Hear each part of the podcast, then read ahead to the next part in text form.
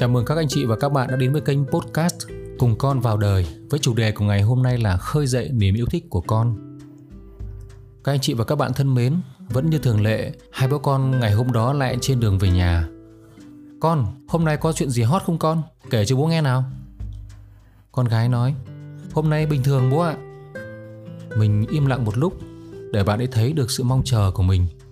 À, hôm 20 tháng 11 chụp được nhiều ảnh lắm bố. Chụp bằng máy Instax đi bố ạ. Cái máy mà chụp và in được ảnh đấy ra, ra đấy hả con?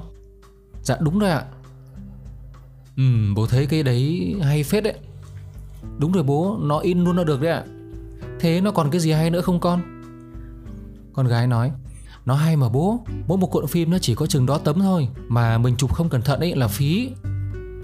Cho nên mỗi một lần chụp đều phải tính cẩn thận đấy bố ạ. Ừ nhỉ, đúng là chụp xấu phát là coi như vứt đi một tấm rồi. Thế cái máy đấy nó còn cái gì hay ho nữa không con?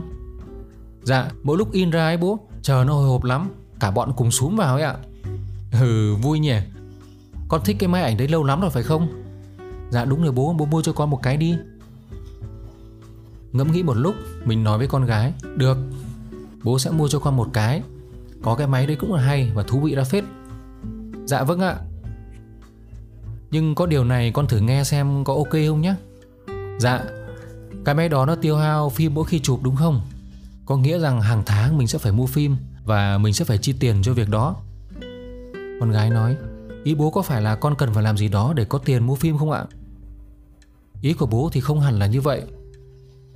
Hôm trước bố con mình nói chuyện ấy, bố đã đồng ý với con về việc tự chủ và độc lập của con. Bố mẹ coi con đã lớn và trưởng thành, như là một thành viên trụ cột của gia đình. Việc mua phim thì bố sẽ mua cho con nhưng con xem đó như là một phần thưởng cho việc con thể hiện vai trò là một thành viên lớn, là một thành viên trưởng thành trong gia đình. Con thấy sao? Dạ ok mà bố. Điều đó có nghĩa là con sẽ phải tự giác làm nhiều việc của bản thân hơn đó, và bố mẹ sẽ không phải gọi, không phải giúp con nữa đâu. Rồi con cũng cần tự giác làm những việc ở nhà nữa. Dạ vâng ạ. Và thế là hai bố con về nhà trong niềm vui của cả hai.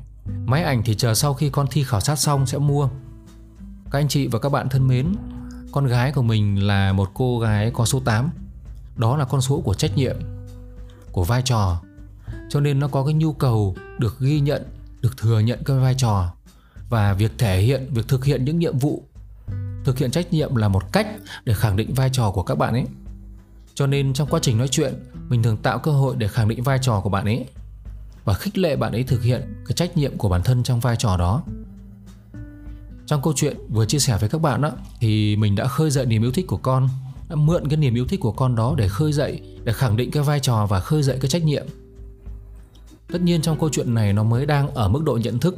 Nhưng và sau đó là những câu chuyện tiếp theo, mình thúc đẩy từ nhận thức đó thành hành động của con. Các bạn, các anh chị hãy lắng nghe những tập tiếp theo của podcast. Hy vọng rằng trong câu chuyện này sẽ có được những thông tin hữu ích cho các anh chị và các bạn trong cuộc sống và trong gia đình. Chúc các anh chị và các bạn có một ngày mới vui vẻ, năng lượng và hiệu quả.